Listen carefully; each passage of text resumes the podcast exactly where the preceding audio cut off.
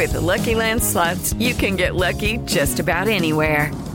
This is your captain speaking. Uh, we've got clear runway and the weather's fine, but we're just going to circle up here a while and uh, get lucky.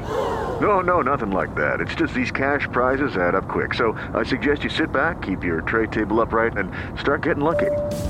Play for free at LuckyLandSlots.com. Are you feeling lucky? No purchase necessary. Void where prohibited by law. 18 plus terms and conditions apply. See website for details. Recibe todo el panorama informativo en podcast con Alejandro Villalbazo e Iñaki Manero. Un servicio de Asir Noticias. Ya son más de 70 pacientes renales que levantan la mano en un delicado tema de estar recibiendo medicamento falso o deficiente en el propio Instituto Mexicano del Seguro Social. Martín Beltrán desde Guadalajara, Jalisco. Buenos días, Martín. Alex, buenos días. Así es, este lunes un grupo de 72 pacientes renales presentaron una queja ante la Comisión Estatal de los Derechos Humanos por la entrega que les hicieron en farmacias del Seguro Social de medicamentos, al parecer apócrifos o de menos defectuosos, que están generando reacciones adversas a los trasplantes. El total de afectados firmaron la queja colectiva y se derivará a la Comisión Nacional ante las posibles irregularidades en el INSABI e INS al entregar estos fármacos. La presidenta del colectivo Donación de Milagros, Mili Naveja, explica la situación por la que han pasado los enfermos renales. Escuchemos. Tenemos altas y bajas desde los que traen rechazo agudo, que están ahorita internados, que los están tratando, de los que traen rechazo crónico, ¿qué quiere decir? Ya no se les va a poder salvar su injerto, eh, nada más esperar el momento que caigan de nuevo a hemodiálisis o a diálisis. Que los lotes de medicamentos irregulares también se habrían distribuido en pacientes de Aguascalientes y Puebla, incluso de otros estados. Se trata del medicamento Octralin del laboratorio RAM, del que cuatro lotes con diez mil unidades cada uno habrían sido los apócrifos. Cada caja tiene un costo en el mercado de aproximadamente 30 mil pesos.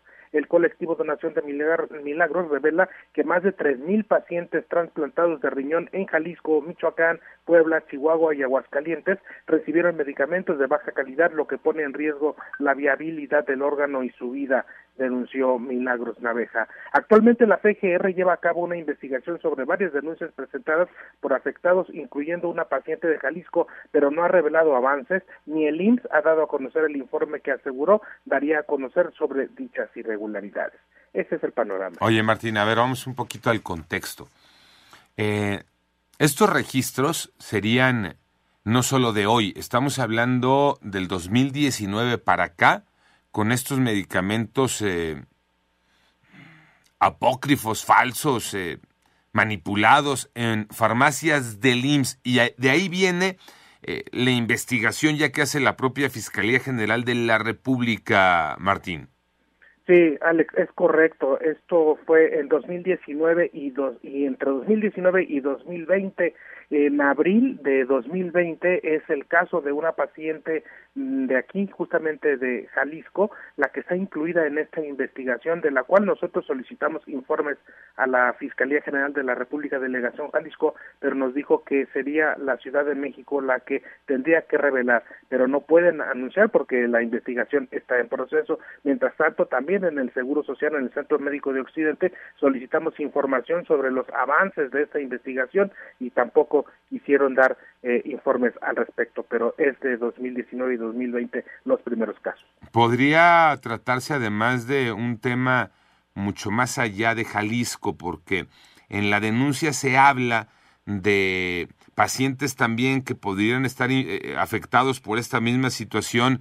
Incluyen eh, pacientes en Michoacán, en Puebla, en Chihuahua, en Aguascalientes, Martín.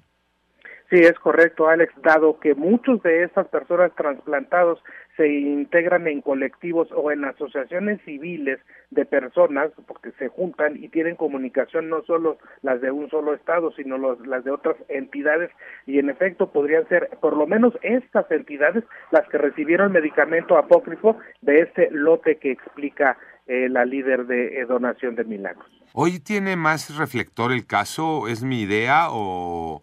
O, qué pasó, Martín? Porque eh, ya se había dado un movimiento en este sentido, incluso eh, el año pasado, justamente por allá de septiembre, y, también con ustedes allá en, en Jalisco ya, ya se habían manifestado, ya la gente había eh, levantado la voz con este mismo tema, con eh, medicamentos de poca calidad a pacientes con insuficiencia renal, Martín. Sí, es correcto, Alex, dado que eh, se han agrupado estos colectivos y han hecho, pues por decirlo así, mayor conocimiento a la opinión pública.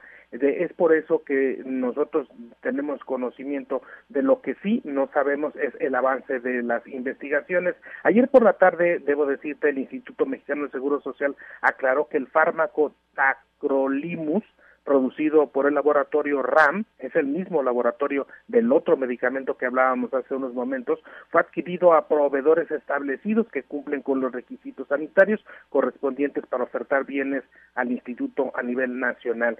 Pero a ciencia cierta, eh, no sabemos si el Seguro Social tiene conocimiento de las reacciones que han resultado de estos medicamentos. A raíz de todo esto, como tú bien lo mencionas, Alex, pues es como hemos ido conociendo y sabiendo más, incluyendo estos 72 pacientes que presentaron la denuncia. En algunos detalles que se han trascendido, porque finalmente todo esto está, eh, como ya decías, ¿no? Bajo una investigación que el propio IMSS dijo que está abierta pero que no ha dado detalles. Ahora, en lo, que, eh, en lo poco que se conoce, Martín, eh, ¿qué, le hicieron a los medicamentos para estar hablando de medicamentos ahí manipulados, modificados, eh, falsos? Este, se dice por lo menos que en el caso de pacientes renales en, allá en Jalisco,